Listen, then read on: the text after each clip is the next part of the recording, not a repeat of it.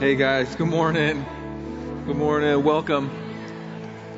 Welcome to Garden City. I don't know if you guys just saw this. That's my wife Megan right there. When I came up, Megan got in my way and she said, "Brian, give everybody more than 10 seconds to say hi to each other." And then she proceeded to like block me. I don't know, did you guys catch that? Anybody? I got through. So hey, we're, we're thanks for being friendly and greeting and saying hi to the folks around you. Hey, just a reminder, uh, Porch Rockers coming up on August 19th, neighborhood party. Come join us, hang out. We've got sign-ups in the back if you'd like to officially join into the kind of the spot where we're going to be hanging out. So we've talked a lot about that. So sign up in the back, but love to have you join us for Porch Rocker. So we're going to continue. I, I, told you guys in January that we're going to be in and out of Hebrews chapter 11, in and out, in and out. We're back in this week and next week, and then we'll be out again. So if you want to join, we'll be in Hebrews chapter 11. Megan read it, and we'll be starting in verse 13. But before we dig in, um, want to kind of set the stage, and I want to tell you, I, I, probably somewhat because of what we've been in in Hebrews 11. I want to tell you kind of like the season that I feel like the Lord has me in personally, right? And the season is like I'm really curious, and I'm I'm regularly asking the question, God, what is it that you are doing? What is it that you want to do? And it really, it's a very simple question, but here's, here's kind of the idea behind it. So, like, we've all gathered together, and there's a bunch of us here in the room, and every single person, like, all of us, when we walked in this morning, there's things that each of us wanted to see happen. Some of the things that some of us want to see happen are like, we want to see really, really good things happen. Some of the things that some of us want to see happen maybe today are like, ah, they're pretty good. For some, some of the things we want to see happen are like, okay.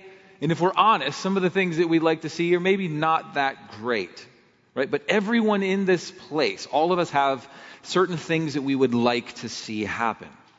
But I think I'm in this season where, like, I'm recognizing that, like, um, Jesus says he will never leave us and never forsake us. He says that his sheep hear his voice.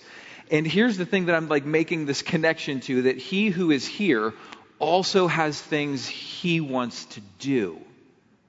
And the only way that I would be able to tap into that or hear that or sense that is to actually receive that from Him. And so it's probably good for me to regularly start asking the question God, what is it that you would like to do here? And here is like where, wherever I am, wherever you are, wherever we are. So now that you've kind of got like the season that I'm in, I'm going to tell you a story that may make more sense. It's this past Friday evening, two days ago, and Megan's out with some friends. It's just me and the kids at home. I hop out of the shower at 8:15 and get my clothes on. I'm ready to go. Sorry if that was too much information, but that's where my brain went, right? So I'm ready to go. It's 8:15. It's evening time, and here's what I'm thinking. Here's where, here's what I want to see happen. Um, I want to go downstairs and find some mediocre movie to watch with the kids and then go to bed. Not, not, a, not a great thing that I've got planned, but it's like, it's kind of where I'm at. I'm tired. It's the end of the day. I'm ready for like an okay movie, bedtime, high five, sleep. That's what I've got on the horizon. But I'm asking the question now, God, what is it that you're wanting to do tonight? Because sometimes God's got better plans than I do. And so I just asked the question. And I said, God, is there, is there anything that you would like to do tonight? Meaning like here with me, with my family. You got any ideas that I need to hear? And you know what popped into my brain? You ready for this? S'mores. I don't know. It just came. Okay. Didn't force it. Now here's the thing. I was immediately a little bit aggravated. Here's why. Because last, remember I came in here last Sunday and I told you that our family had been camping for three days? And I had been, like, I'm a mosquito magnet. If there's a mosquito in a half mile radius, they're going to find me and I, I had gotten my fill of mosquito bites last weekend. So I know that s'mores involves campfires, which involves outside. It was a muggy evening, and that involves mosquitoes. I didn't, I didn't want that. So I heard s'mores. I put all the pieces together and thought, ugh, it's not, mmm, that's what you want to see happen tonight. I'm not necessarily into that. But now I got a decision to make. He's saying s'mores. I'm saying mediocre movie. What do I do? Well, we're in a series on faith. I'm in a season of God, what do you want to do? And I'm just going to hear it and trust you. So, s'mores it is. Here we go. I go downstairs. I give the kids some instructions on cleaning the kitchen. Hey boys, when that's done, go make a fire. I go to the store to get s'more stuff. I come back. It's like 840, right? It's already pretty late, but that's okay because God said s'mores. So I'm just rolling with it. And then, right, and then we just, we start into the s'more time. Fire's going, we're roasting marshmallows, um, eating a whole bunch of bad food that's rotting out my kid's teeth, but that's God's idea, so that's on him, okay? Then Megan comes back from her time with her friends, and it's just like it's our whole family around the campfire. And, and I just hear, I didn't do anything to make it awesome, but it was awesome. You ever like parents, you know, like sometimes your family's like in a place and you, you know something needs to happen, but you, and you kind of maybe know like what, but you don't know how to make that happen. You don't know how to make that connection. You don't know how to like allow the Spirit to stoke the fires of trusting Him and seeing Him as a family. Like you don't know what to do. You just know something needs done in your family. Well, I tell you, Friday night it happened and it happened around s'mores. It was a fruitful, like meaty, good, connecting family time where the Lord met us. And like our one daughter was sharing stories about what is happening in her heart as she's at camp this summer. And like God ministered to our family around the campfire as we were eating s'mores, right? It was a fruitful evening. My, I had plans that evening and it was the mediocre movie, bedtime, get sleep. We were up till 11:30 around the fire and it was rich and it was good. And I got lit up by some mosquitoes, right? But that's okay. Cuz it was so good. Right?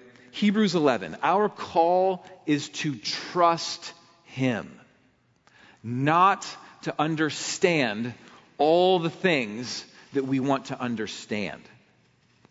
Very big difference right? For me, right, truthfully, here's what I would have loved to have seen happen, right? I've got a picture for how the evening is going to go on Friday with movie night off to bed. I can kind of see all that, and I know it's going to be mediocre. It's going to be okay for our family. Not great, not terrible, but eh.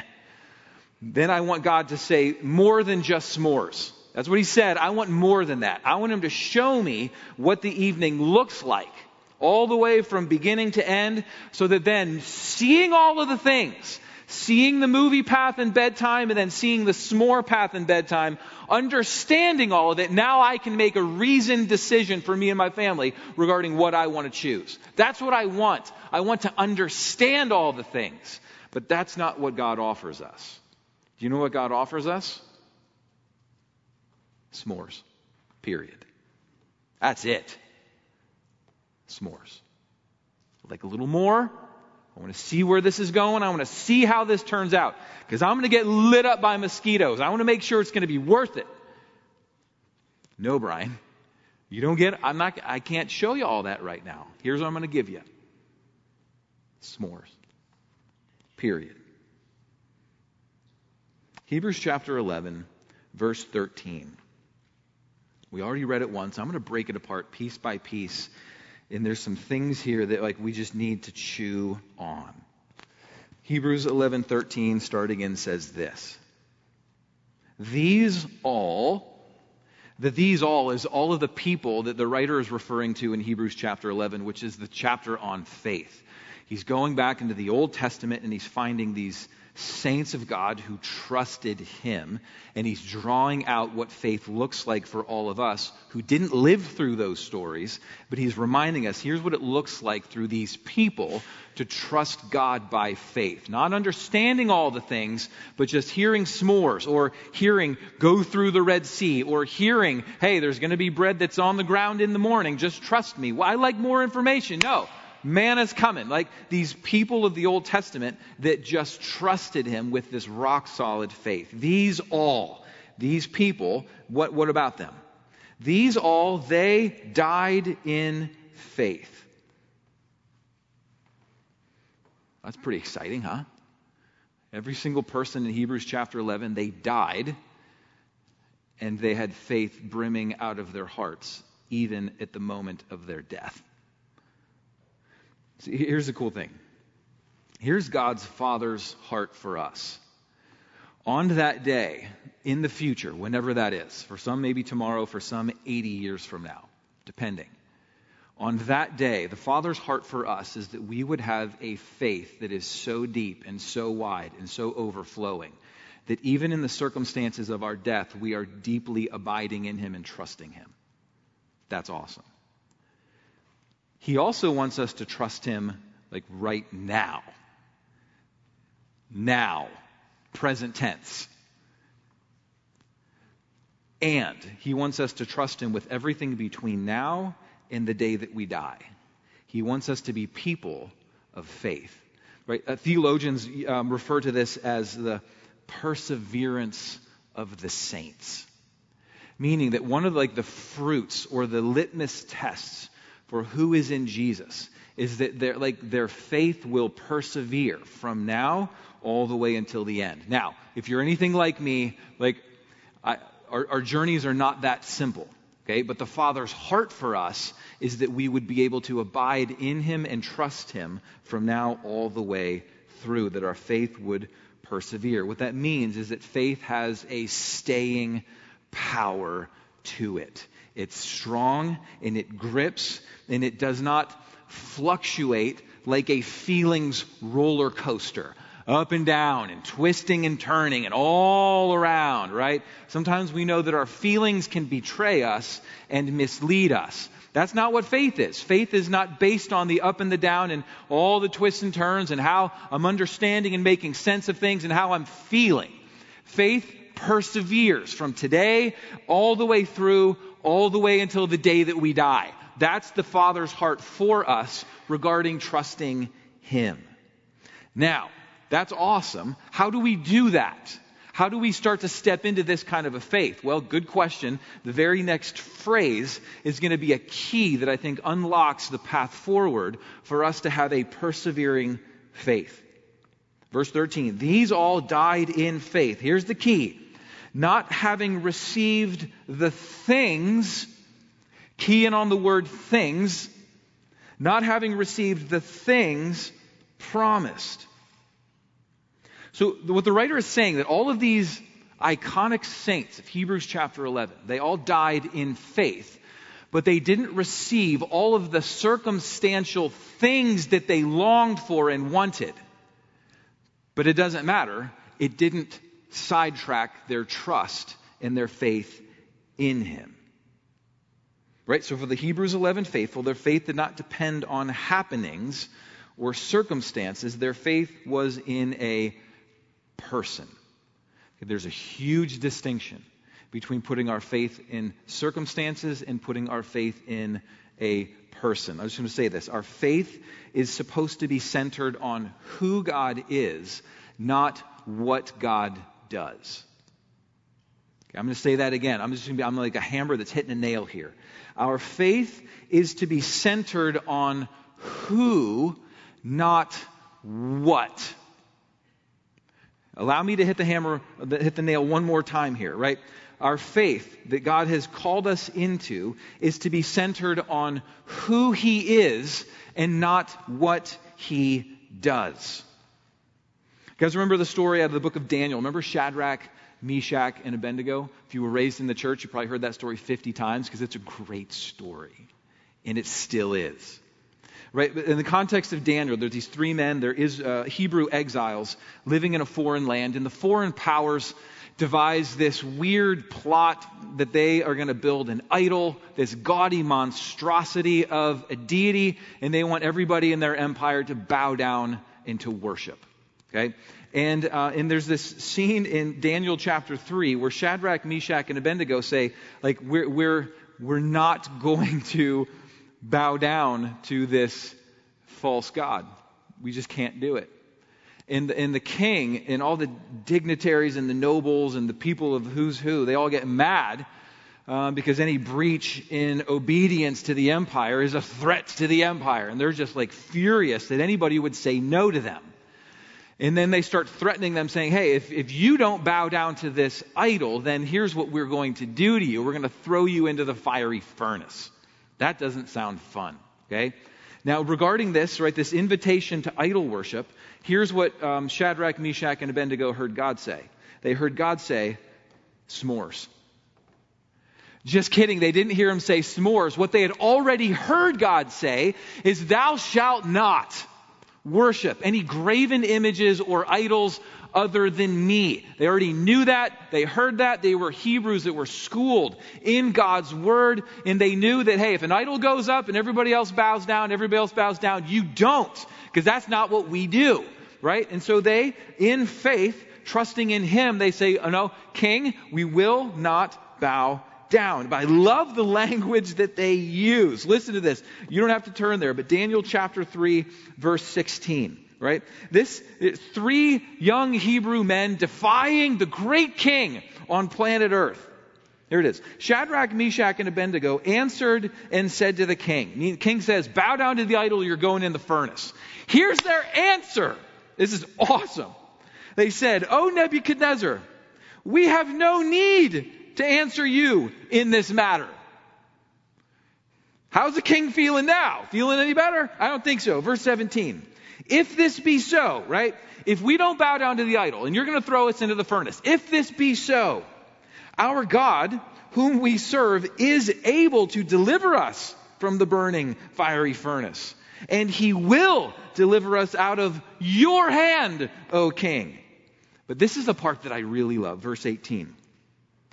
But if not, if he does not deliver us from the fiery furnace, if we go in there and we melt, even if, they say this, then let it be known to you, O king, that we will not serve your gods or worship the golden image that you have set up.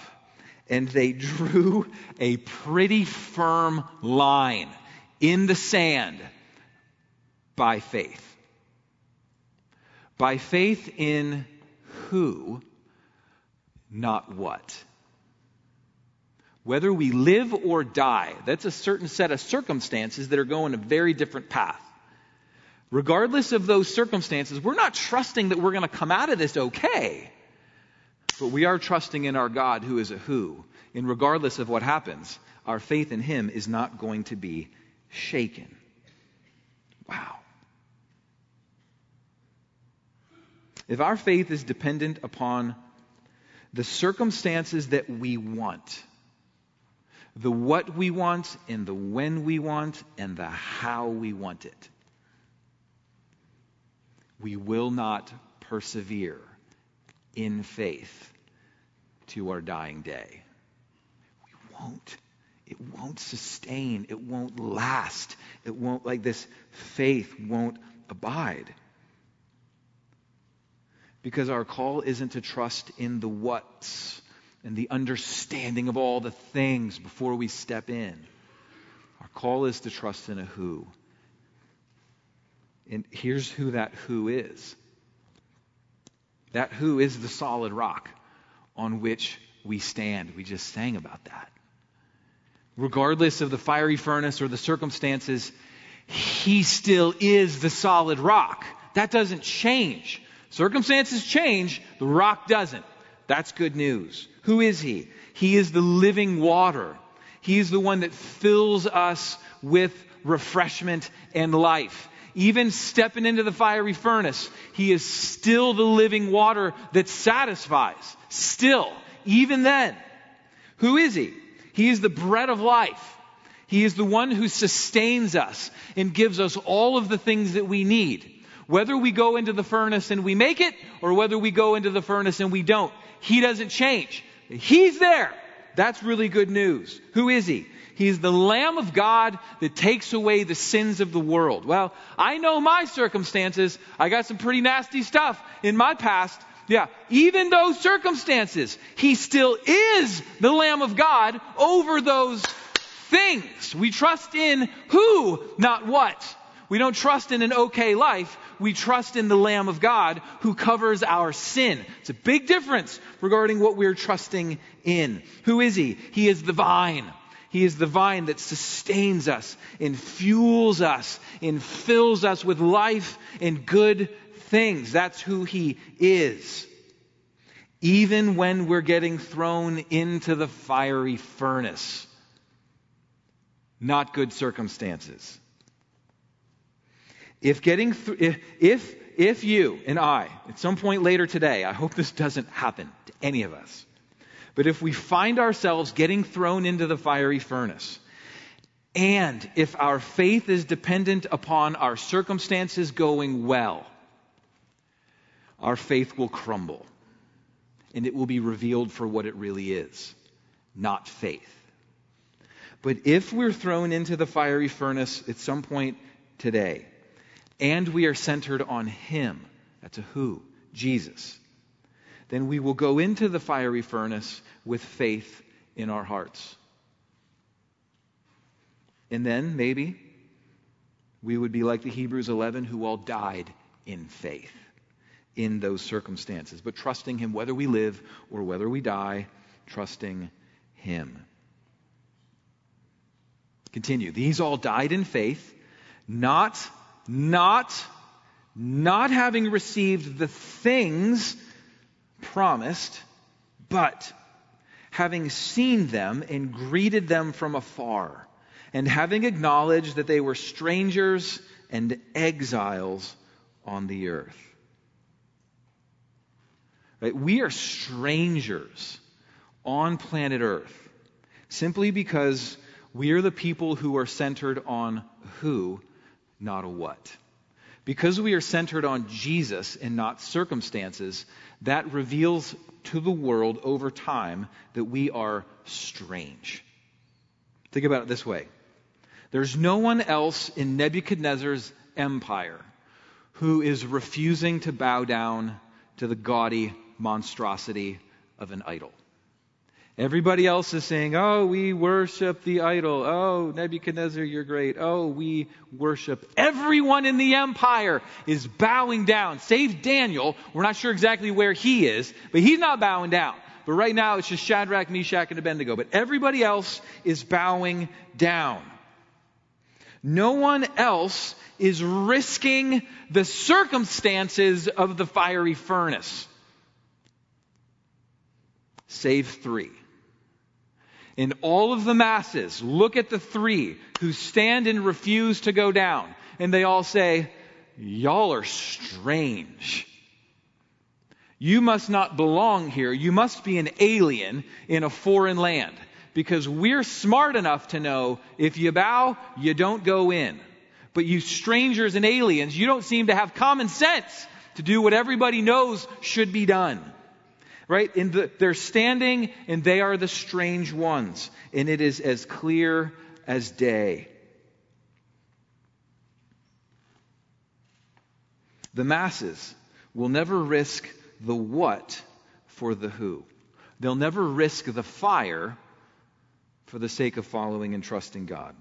For them, there is nothing sillier than what Shadrach, Meshach, and Abednego are currently doing.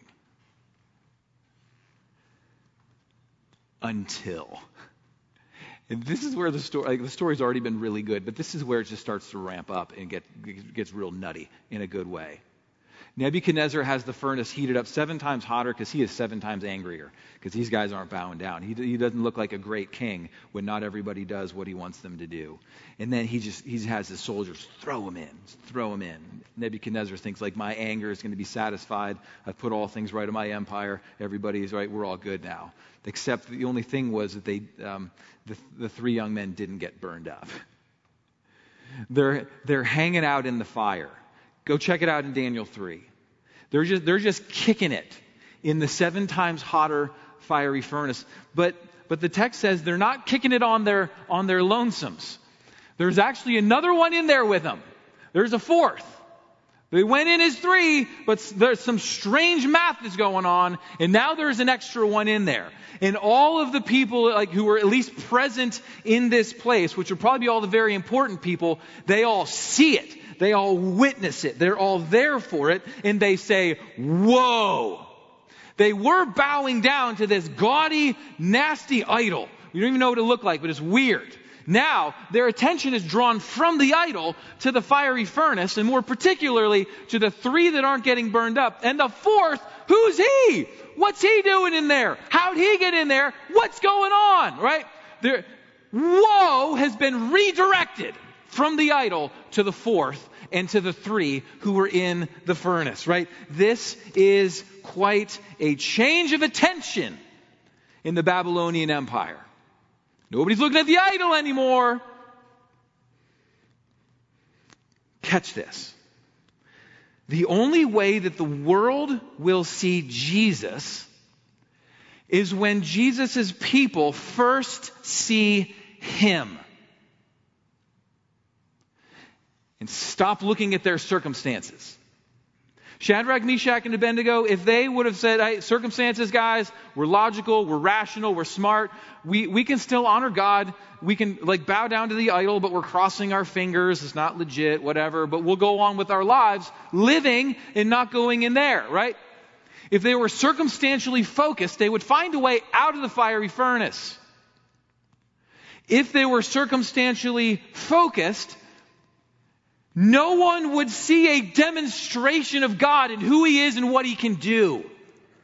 The only way the Babylonians will see God is if Shadrach, Meshach, and Abednego first see Him.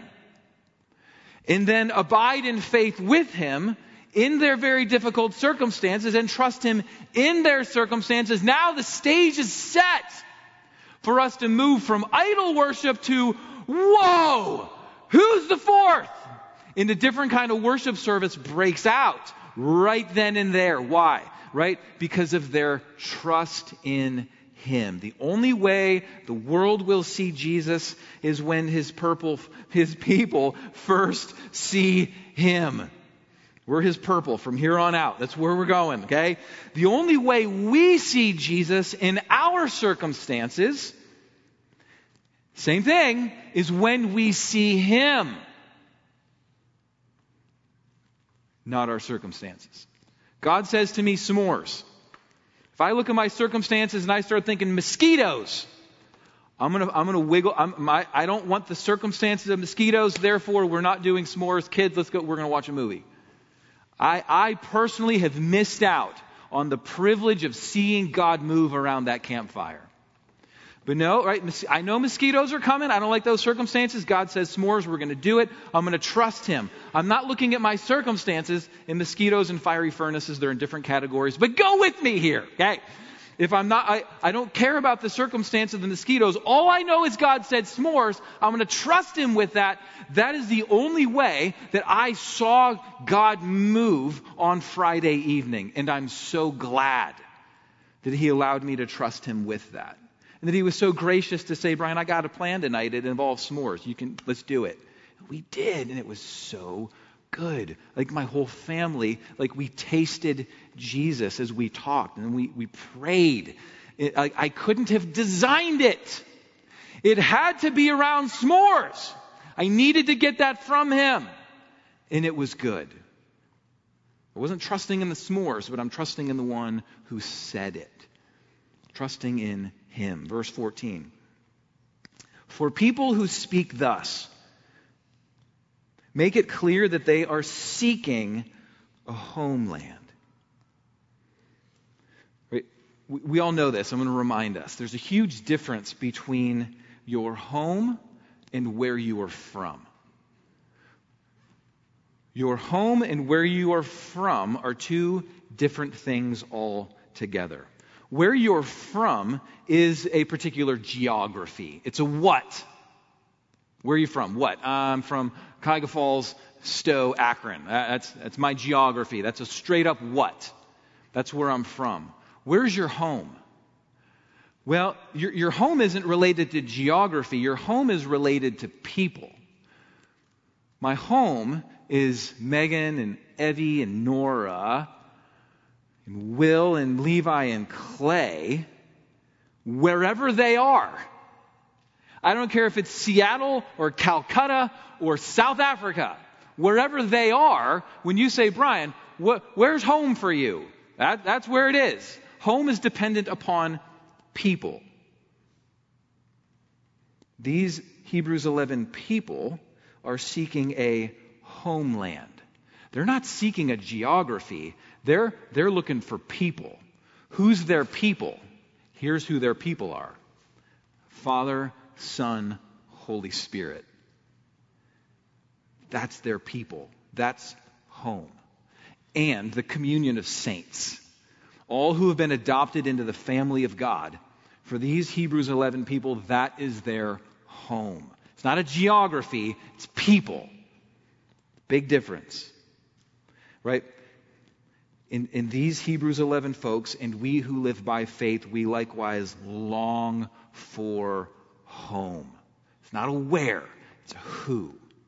And so that's why, we, that's why we pray. Thy kingdom come. Matthew 6.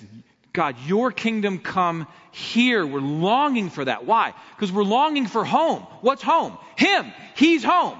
Where's he? Well, he's in the heavens right now. He's with us, but he's also on the throne. We're praying that he would come here because we're longing for him and he is home. Home is a who, it's not a where. So thy kingdom come, right? And, and we stand like with the saints at the, at the end of Revelation, they say Maranatha, which means come quickly, Lord Jesus. Come quickly. Why? Because we're longing for home. It, home's not a where, it's a who. Jesus, we want you to come here. We are longing for you because you are our home. We are here. Please come here. Bring yourself here. Reign here. Make your presence and your kingdom full on here because that's home.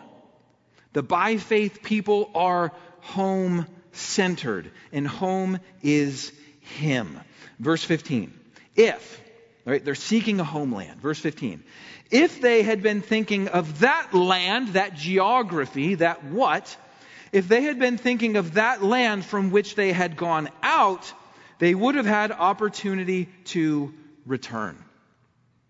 Another Old Testament story. You guys remember the story of Lot and his wife in Genesis? Remember, what God says like He's going to destroy Sodom. Um, because Sodom is in need of a, a wipeout. It's just where it is. But, but he says to, so, to Lot and his wife, he says, like, you guys, you guys leave. You leave the where you're from. You might be like, Sodom might be where your house is, but, but I'm going to call you to leave there. And as you leave Sodom, the invitation is not to look back. Don't look back on, on where you've been right? Don't look back on the where or the what of the city, but the invitation is to look forward to, to the who of God Himself, who is going to be with them and close to them wherever He's going to take them. Stop looking back at the what. Don't be rooted in the what of Sodom, but be rooted in the who of who God is, who I am, as I'm leading you into a new place. So leave Sodom and don't look back. Very clear instructions. S'mores. Super easy. Don't, don't be rooted back. Don't look back. And as Lot and his wife are moving from Sodom, the what, to God and wherever he's going to take them, here's what Lot's wife does, right? They're grooving, they're moving forward, and then she thinks like, ah, Sodom! What? God's here. Circumstances back here. She, like, her gaze literally goes back.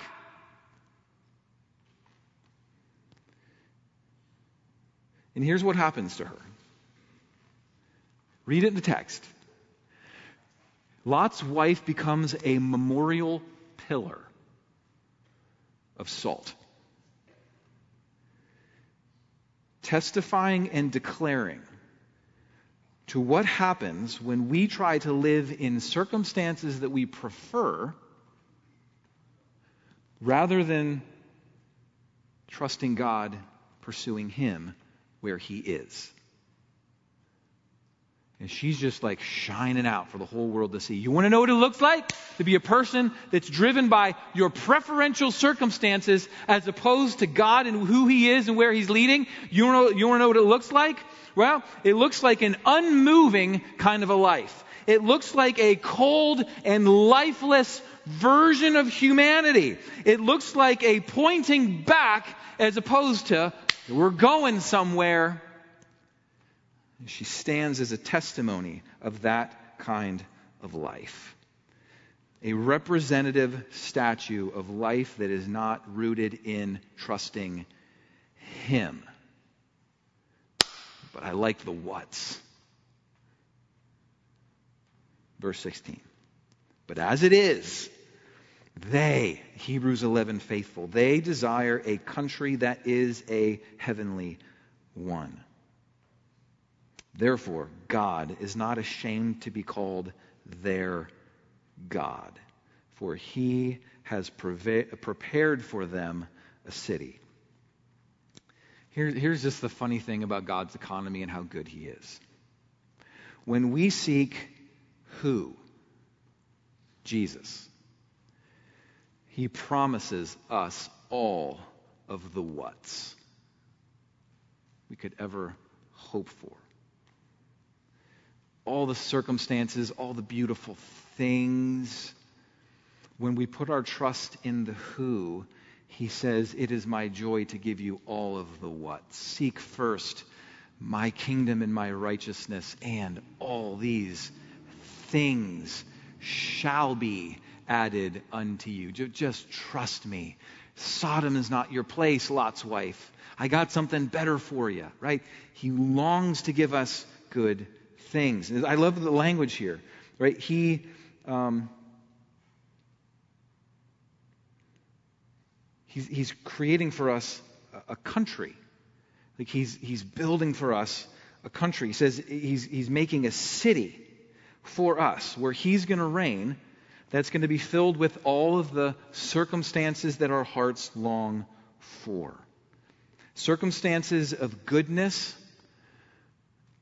and joy and life that we don't have the imagination right now to quite even get close to. He longs to give us incredible circumstances, but those only come as we are focused and trusting in him. Band, come on back up. We're going to sing uh, a couple more songs, and it's the first of the month. And uh, the first of the month, what we do is we, uh, we love to take communion. Um, just, just a reminder if you are here and you have not like received the gracious and kind gift of Jesus, his broken body, his shed blood to cover our sin. If, if you have not received that gift, this is an opportunity for you to just watch and observe. Um, this is designated in the New Testament for those that have received the gift. Um, we're so glad that you're here. Don't feel weird for not taking it. Um, we want to be patient with you on the journey, like towards Jesus. And whenever you're ready, we're ready to talk. Um, but f- f- as as we're taking communion and celebrating um, I want us to think about this, right? God who just, like his heart is that we would trust him, take him at his word, stop living our lives straight in circumstantial things and what we want and what we don't want. It's just, it's, it's a pillar of salt kind of humanity. But he calls us to trust in him. And who is him? Well, he is the one who has already demonstrated that He is sufficiently for us. Like w- when His arms stretched out, scriptures say His body was broken and His blood was spilled because He's for us. Right? Um, we can trust Him. He's already demonstrated that He is worthy of our trust. And so as we take like what symbolizes the broken body and the shed blood of Jesus, and we're thankful and we celebrate his covering for sin that only he could provide, covering all of our circumstances with his who. Um, also be reminded that he has got more for us in getting there into those circumstances, into those things. The fourth in the furnace whatever the thing is, the s'mores around the fire, the family breakout of worship, like all of these good things only come on the other side of trusting in Him, that He's worthy of trust. Um, so, yeah, guys, come on down. We're going to pass out the elements. I think we got um, maybe enough to pass out the elements. Do You guys need somebody to help pass out? You need somebody? Yeah, thanks, Michael. Maybe one more. Hey, Larry, could you could you help Tim? Thanks. Uh, I'm going to pray for us. And at any point in the next two songs, just yeah, celebrate uh, the who of communion, the great lover of our souls who leads us into cool things. Father in heaven, uh, as we, your people, uh, celebrate you, there is no greater demonstration of who you are for us than the broken body and shed blood of Jesus. Where you just laid everything out, all, you poured everything out for us. And we didn't deserve it. We never have, we never will, but your love compelled you to give everything to wash us clean so that we could be back in a love relationship with you where we can just follow you by faith. Help us to be those people. Fill us and fuel us with faith as we gaze at Jesus even now. To your great glory, to our joy in your presence, God, we ask you to move even in these moments. Refresh us anew. Speak your words of life and affection over us. It's in Jesus' name that we pray, and now we sing. Amen.